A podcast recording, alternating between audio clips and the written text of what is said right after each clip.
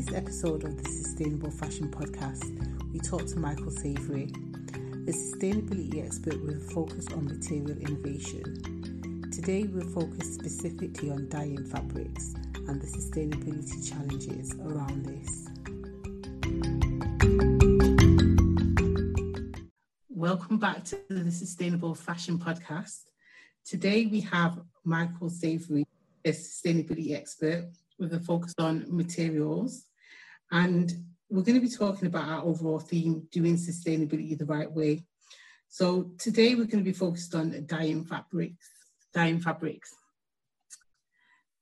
So Michael, today we're going to be thinking about innovations in dyeing fabrics. Can you share a little bit more about your background so our listeners can understand why you're the expert on this subject? Yeah, of course. And uh, again, thank you for having me uh, on today's call. Uh, hello, everyone listening. My name is uh, Michael Savarie. I am the sustainability manager at a company called Piana Technology, uh, based in Cartersville, Georgia, United States. we are a multifaceted textile company dealing with nonwoven production, digital printing, as well as fiber dyeing and wet processing, kind of doing the whole array of textiles. Uh, previous to this role, I was the head of sustainability for a brand and material innovation company uh, in Philadelphia, as well as I hold a master's of science in sustainable design and have spoken and presented at conferences and trade shows uh, throughout the US, Canada, and the United Kingdom.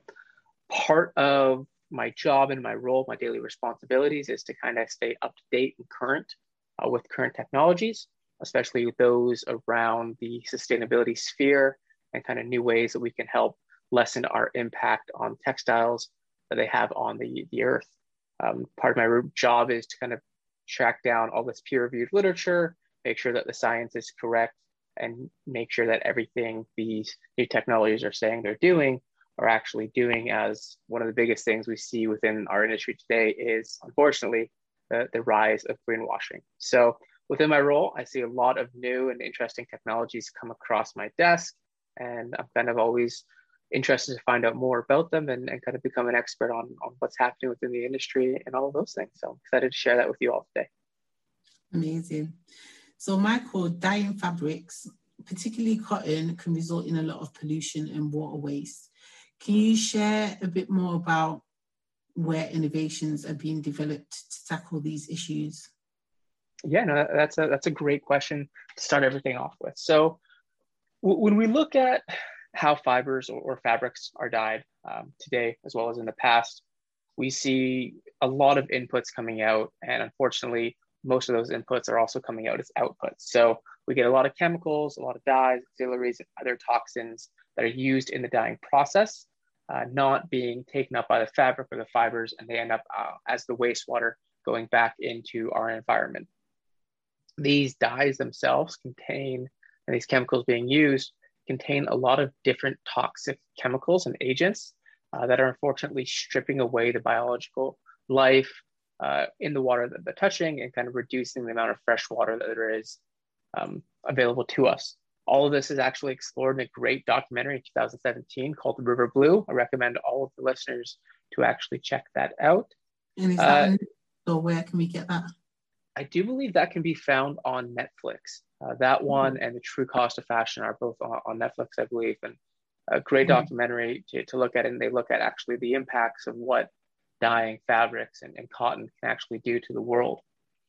So this is kind of a result of using all these chemicals is why there's so much pollution. And, and to give it a, a bit of insight for all the listeners here, when when you think of the traditional dyeing process of cotton, the first thing that we need to think of is say, if we're dyeing a kilogram of fabric, uh, that kilogram of fabric is going to use anywhere between 125 to 200 liters of water. Um, and this doesn't account for the actual amount of water used to actually yeah. grow yeah. the amount of fiber. So that's also enough to make roughly two or three shirts. So we're already using a lot of water in here. Then, yeah. in order to get to the next stage, we need to add a lot of salt to that water, to that liquid, in order to make the dyes attractive to the cotton. So for every kilogram of cotton fiber or any fiber that we're using, we're adding about a half kilogram of salt into that. So we're making that water very salty, very toxic, and, and it's not necessarily the best atmosphere to want to be in, which is why we do that. So, yeah, what brands have done and what we have done here at our company, um, Piana Technology, and one of our brands, Tintoria uh, Piana, is we've created different ways of how to address that. Um, the way I see it is there's multiple different ways that we can address this solution, whether it be in a pre-treatment aspect, whether we're using natural organic inputs or innovations in machinery. And this is something that I will talk about more in detail. So if we think of all of these toxins and all of these chemicals going into the water, there was actually a study done in 2013, just to kind of put it into a quantifiable uh, metric for everybody, is in 2013, they estimated that 200,000 tons of dyes were lost and sent to the waterways each year. Wow. So if we think of we're dyeing all these shirts, every shirt you see at Topshop or ASOS or or H&M or any of these or Zara, all of those shirts they're getting dyed and they're getting so much dyes and they're lower quality shirts. So all of those dyes they're using, roughly about 30% more dyes actually added to those baths are washed out the drain every single time. So as you yeah. can imagine, a lot of this pollution is going out into the wastewater. Yeah. Yeah. So ways that we can get around this, and it kind of comes into some solutions that we will jump into is one of the first ones that I like to look for, and it's when you're looking for a new brand, is what certifications are they looking through? Are these chemicals that they're using? Are the, the actual manufacturers, are they Blue Sign approved, Oeko-Tex certified, ZDHC, or a similar standard to help kind of reduce that pollution and perhaps reduce that amount of chemicals that are actually going into the wastewater? So those are some ways that we've been doing there. But as I mentioned earlier, some of the solutions that the industry is either coming up with now or using a bit more of are in the pre-treatment aspects, the natural or organic inputs, or the innovations. So when we think of the pre-treatment aspect of a fiber or, or a fabric, um, the one that we do here at our company is what we call save drop technology. And this is where we're actually adding a pre-treatment on the fiber itself before it's spun into the yarn to make it more attractive to the dyes and make it easier to dye and use less water. The next one, something that's been around for a long time, is natural or organic inputs. Uh, so this is thing if you think of the natural pigments that have been used for hundreds of years or even thousands of years to actually dye clothing, more and more brands are looking at ways to okay, how can we bring this natural world back into our dyeing processes? Yeah, that sounds really important. And, and, the last kind of big innovation that, that I'm seeing nowadays, and something that's a solution to help with this, is waterless dyeing or digital printing or even laser etching of the fabrics to get those same desired effects. So we're seeing more and more companies switch ways to we have this precious resource of water. How do we actually stop using that completely? Um, but as you can imagine, all of these technologies either have their pros and their cons, as one could imagine. Um, but the largest hindrance that we found is today is brands that want to change. If, if they don't want to change, they're not going to change. And ultimately, that's not going to be the solution to stopping this pollution. Um, a little bit of a rhyme there for, for the listeners.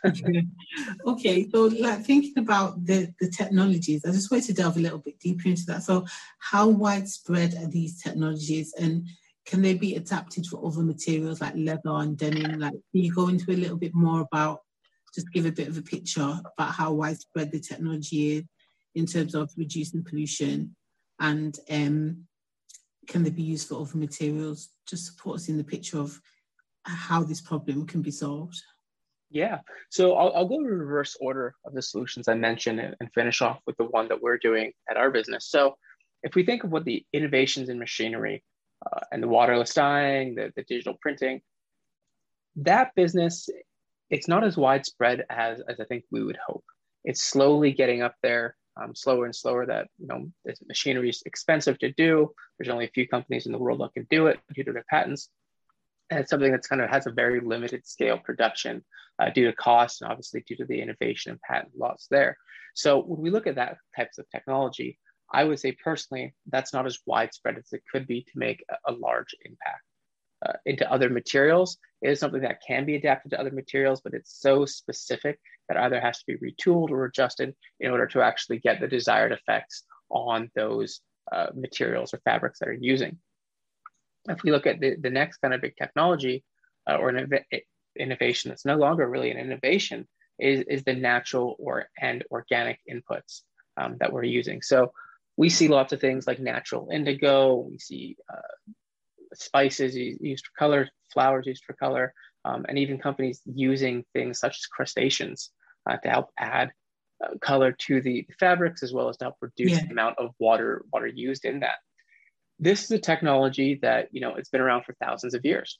It's been around for more than thousands of years. It's been around since the beginning of time for dyeing clothing. Yeah. So so every brand knows it, every manufacturer knows about it, and it, it is something that's way wide, very widespread. The difficult thing with that is though, as us as a society has started to demand more clothing, demand more materials, our production needs quickly outpace the amount of supply. These are natural ingredients that come around. We can't just produce them like yeah. that over a single night. So what happened is we had all of this, we had these amazing dyes and pigments, you know, 150, 200 years ago that we were only using. But eventually, as more and more people wanted clothing, different colors, we had to switch to different chemicals and synthetic dyes in order to meet those production needs. So, fortunately, the natural dyes and, and pigments are still around, they are widespread. But they're more what we see now in brands when they do small capsule collections or limited release lines, um, yeah. which usually they're labeling as those eco lines, something that they're like, hey, yeah, I wanted to ask um, an, another question off the back of what you're saying, which is relevant, and then maybe you can tie it into the work that you're doing in comparison. Um, so, the, the issues that comes with dyeing fabrics is pollution and the overconsumption that you're talking about. So, obviously, with a growing pop- population, how can we tackle these issues at scale? That's the question that I wanted to ask, and maybe you can continue um, your train of thought in terms of describing these solutions and, and what you work on as well. But I just thought I'd bring that in in terms of what you're saying now. It's really relevant the overproduction and the growing population. How can we tackle these issues at scale? Yeah. Yeah. Okay. You know, I, I definitely think I can, I can tie that in here. So, as I was saying, so if you look at the use of natural dyes and the use of natural pigments, those are coming out into uh, our eco lines or our eco conscious lines, whatever the brand is going to spin it to kind of give them their sustainability woe of the day and say, look at us, what we're doing.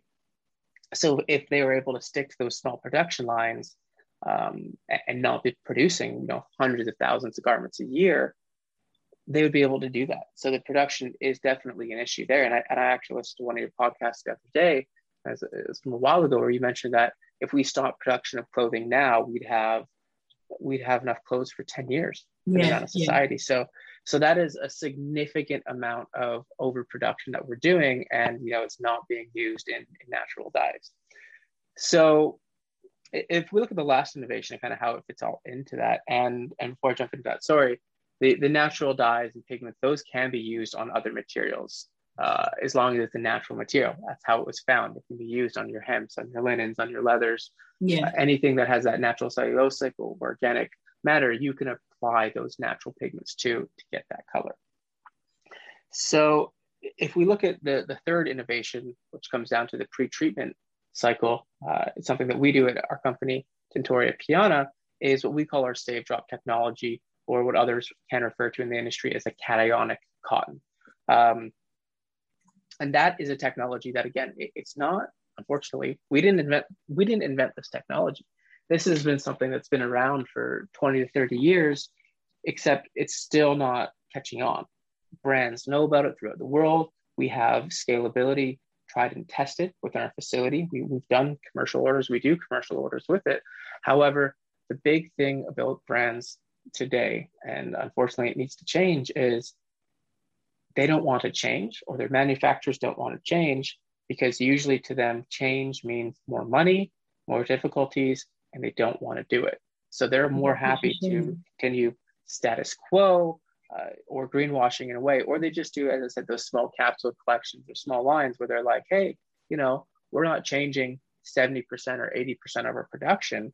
We're going to do a small 10% 20% of it and, and you know we'll say the rest of it is okay so that is something that, that's very interesting. All of the brands and businesses are saying, yeah, let's let's find new innovative technologies but they're not doing anything about it. Okay, that's really interesting. So, um, when we think about that, so how can we tackle this at scale? Because the point is that you're making that the brands that can do this at scale just don't want to do this. Mm-hmm. Um, so my next part of the question really is: Is smaller production the answer, and is it actually achievable when we think about industrial processes? So they do use this on their capsule collections and things like that. So when we're thinking about smaller production, um, is that is that an an option for, like for example, smaller brands to get into sustainability by using these processes and championing them where the, the larger brands don't. So is that like a competitive advantage? I, so yeah, looking at that and looking at smaller brands, I definitely feel it's kind of a double-edged sword in terms of sustainability.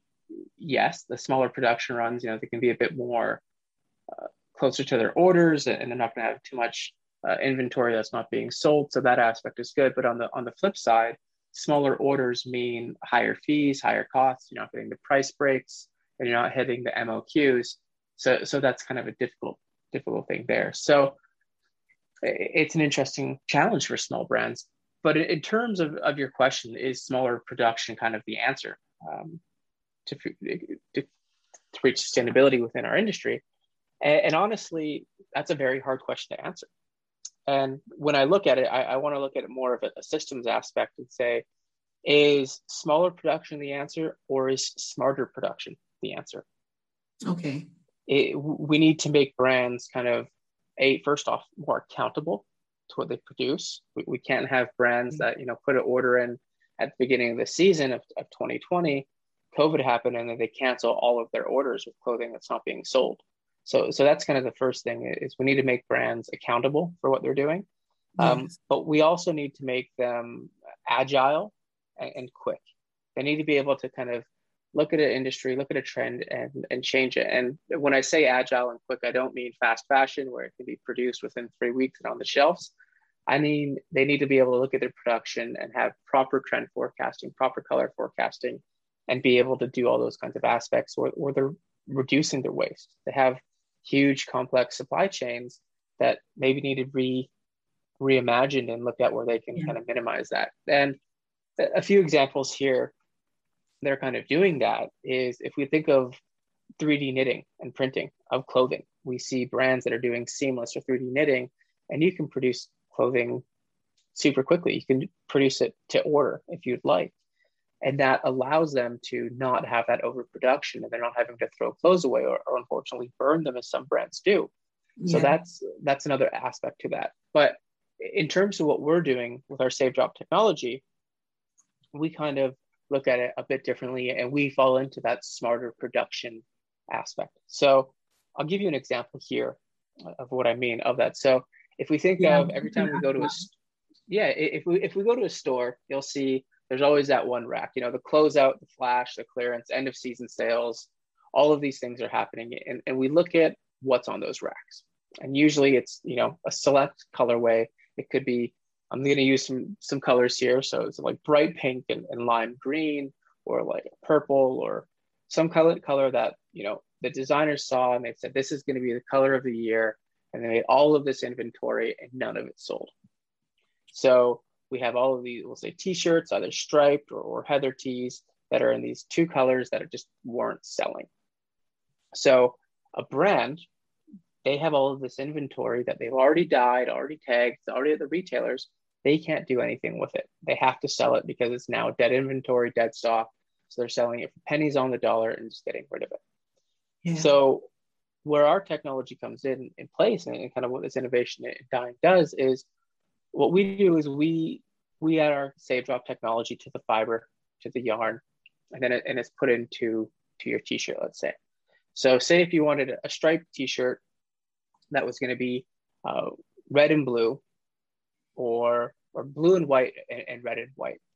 What you can do is you can make all of the t-shirt blanks with the striped being our save, jet, save drop technology yarn and then regular yarn as just the white uh, part of the shirt. So you're going to have two different yarns on the shirt. Same thing with the heather. You have two different yarns, mix them up. Uh, and then what you're going to have at the end of it is you're going to have this entire inventory of just white shirts, just by looking at it. What you can do then is because what our technology does is it allows the dyes to be absorbed only in a specific way to those actual uh, save drop fibers, is it then only takes that dye. So a brand can now have an inventory of 100,000 white shirts that they can dye any single color based on the current demand and the current needs. So they can grab two shirts from the same pile, throw one in a blue mixture and one in a red mixture, and they're going to come out giving both a blue and white striped shirt and a red and white striped shirt. Okay. So yeah, I see. This is that smarter production. Now, are brands doing it? Some are, some aren't. But let's look at the benefits here. So, a typical brand is going to order, we'll say, 100,000 units of blue and white, 100,000 units of red and white shirts, right? And hope they sell, they might sell 50% of each, you know, it's that 100,000 left over in inventory that they have to get rid of. A smarter brand using the smarter production method and using our technology can still order 100,000 units of just white blank shirts that they can then dye in smaller quantities to meet customer demand. So yeah. if one's yeah. not selling well, they can then stop making that production and actually go into doing that. So that's the way personally I feel it needs to be done. This produces yeah. less waste, it uses less water, less energy, and, and that's how we have to solve these questions. If these large scale brands that need crazy amounts of production in order to fulfill orders around the world, rather than having you know different SKUs that they it takes you you dye the fabric at the very beginning and then you go to the cut and sew at the very end and say and you and you pray you cross your fingers that all your trend reports are correct all your designers know what they're talking about. We need to shift that to okay let's let them know what they're talking about but let's not do that dyeing at the very beginning. Let's do that once everything's put together at the very end. Similar to piece dyeing or garment dyeing but this way you know we're taking out that chance we're taking out that risk and we're reducing the inventory so, yeah. answering the question of is smaller production the answer? I would say it's a mixture of small, smaller production, but mainly smarter production. How do we know what we're producing? How do we work with these brands and consumers to say, okay, this is what we need to produce and actually get everything done correctly within that? Yeah, I can see that. I can see how that would work. It's a shame that larger brands are just not pushing forward in like solving this problem, but the smaller brands that really want to kind of get their small collections out there and test the market and see what's working, that sounds like a great solution as well for them. Yeah. So, so one thing, one thing I did, I haven't really touched on yet, and I really want to share with your listeners is what, what is Save Drop technology, what is cationic technology, and, and what is working here. So, I briefly touched on it earlier of of how cotton is dyed. So the way I like to explain it is if you remember as a kid, uh, I don't know, if, at least I did, hopefully you did as well. If you ever in class and they'd give you magnets and they would say, you know, try to put the the positive charge and the positive, the positive yeah, end, the positive end, yeah. push it together, and, and remember how difficult it was. So yeah, yeah. that is basically what happens right now with cotton. So cotton itself is once it's in water, it's negatively charged, and all of the dyes that we use are negatively charged. So we we fill up these tanks to dye our clothing, cotton in. So we're putting in all of this cotton fiber or this cotton fabric, and then we're putting in all of these dyes, and we're like, okay, let's let these dyes attract to that. And as we know, you know, it's it, it, yeah, it's not going to happen. Yeah, exactly. So this is why we get you know all of these these backwaters covered in dyes and dirty and all that pollution. So what they do to combat that is, is they pour in that salt that I mentioned earlier. So they're putting in the half the the half kilogram of salt per half per per kilogram, excuse me. So half kilogram to one kilogram of salt in there. And what that does is it actually makes all of that water kind of a, a, a, unpleasant place to be. So those dyes are like, you know what, we need to get out of this salt water. That cotton yeah. isn't salty. Let's go to that. So then they they leave that and they go to the cotton. But you know, you have still two negatively charged ions that are like, you know what, we're going to be friends for now, but we'll see what happens when the situation changes. So then the yeah. water's drained, they do a wash, and that's why we see all of these these backwaters that are colored and, and discolored and all those toxic pollutions going out because we have all of these negatively charged bonds kind of hanging out together. So yeah. what we do eh, and it is that pre-treatment process of save drop, save drop technology is we change that from the beginning. So before the dyeing process happens, we do the pre-treatment process where we're actually mixing our chemistry with those cotton fibers, with those yarn to switch that bond from the beginning. So rather than having a negatively charged cotton and a negatively charged dyes, instead we're flipping that polarity of the cotton to produce a positively charged cotton and a negatively charged dyeing. So, so what happens? Yeah. Exactly. So as soon as you put that cotton in with those dyes, all of those dyes, up to like 98%, 99% are taken into that cotton fiber. So what this results in is less dyeing time because you don't have to dye four or five times or seven rinses in order to get that in there. You only have to do it once or twice, you know, reducing water, reducing, reducing electricity and time. Um, but also when you're running those backwaters and you're draining that tank, there's no more dyes left in that water to tint that water. So you're having these clear backwaters come out of your dyeing machine that can be reused back into that system.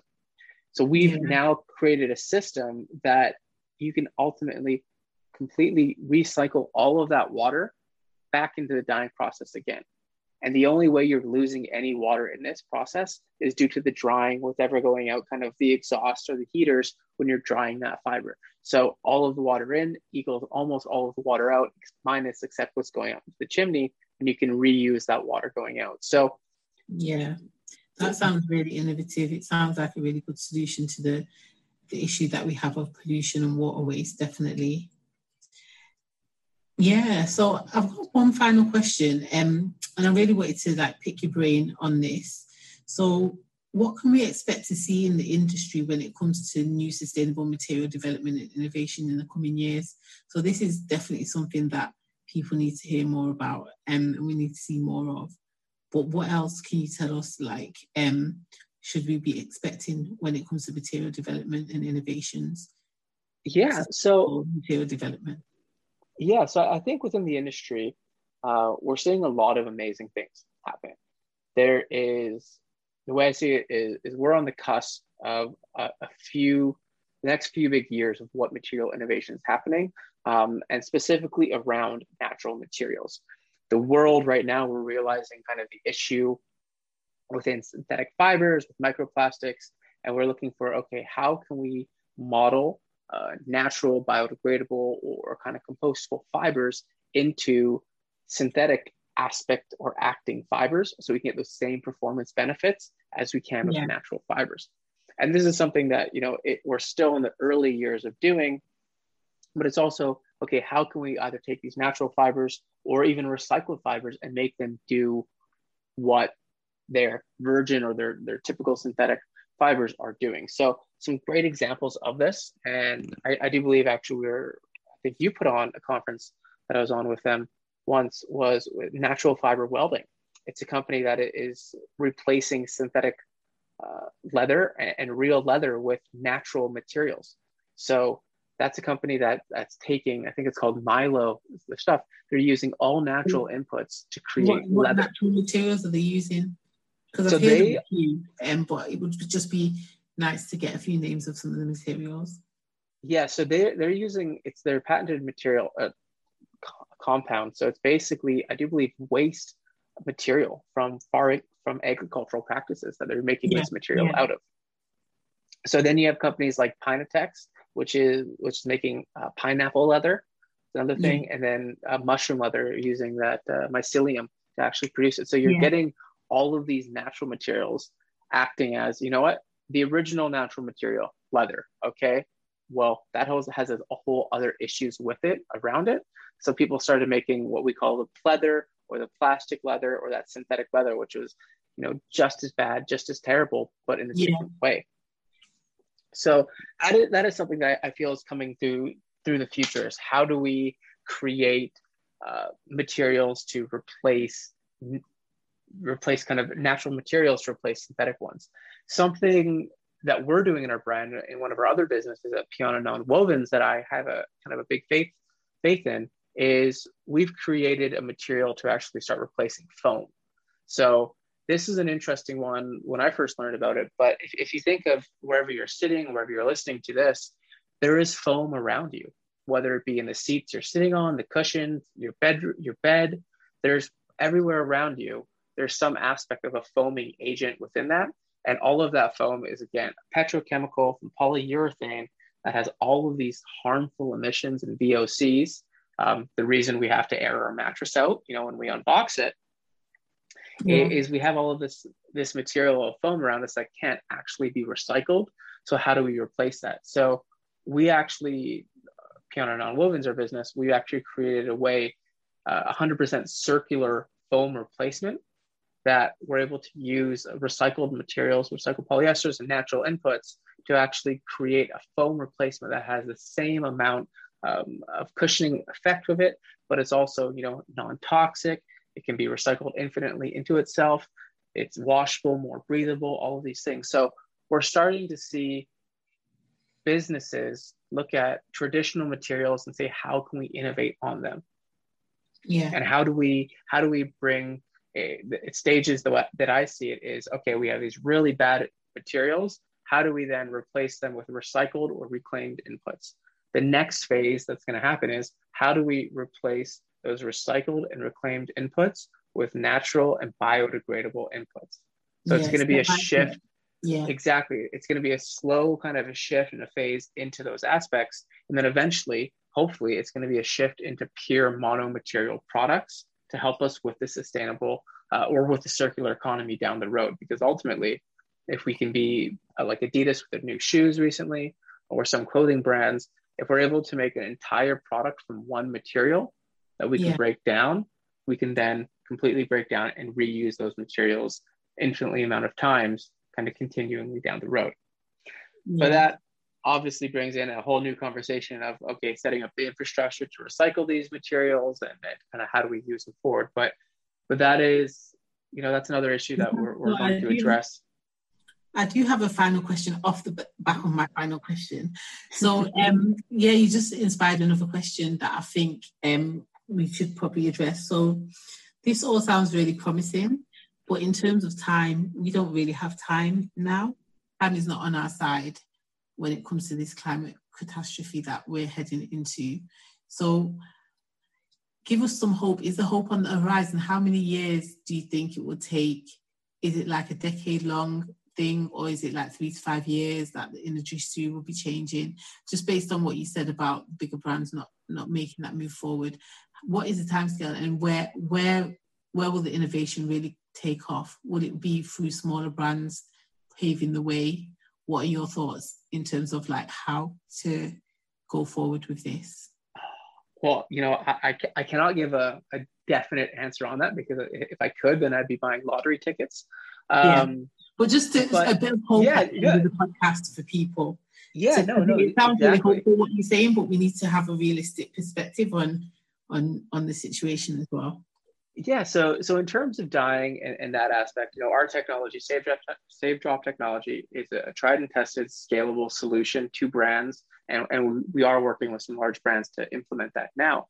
But if we think of hope and what we're doing uh, it's a two-way aspect. I'm not going to give you a direct yearly answer but the first one is us as consumers need to be the change we need to yeah. demand our brands and the clothing we wear. We, we shop with our shop with our values you know buy with our values support brands that are, are doing good things for this earth doing good things for the world and actually pushing the bar forward to get that. So that's the first thing that we need to do because the more we do that as consumer the faster it will change.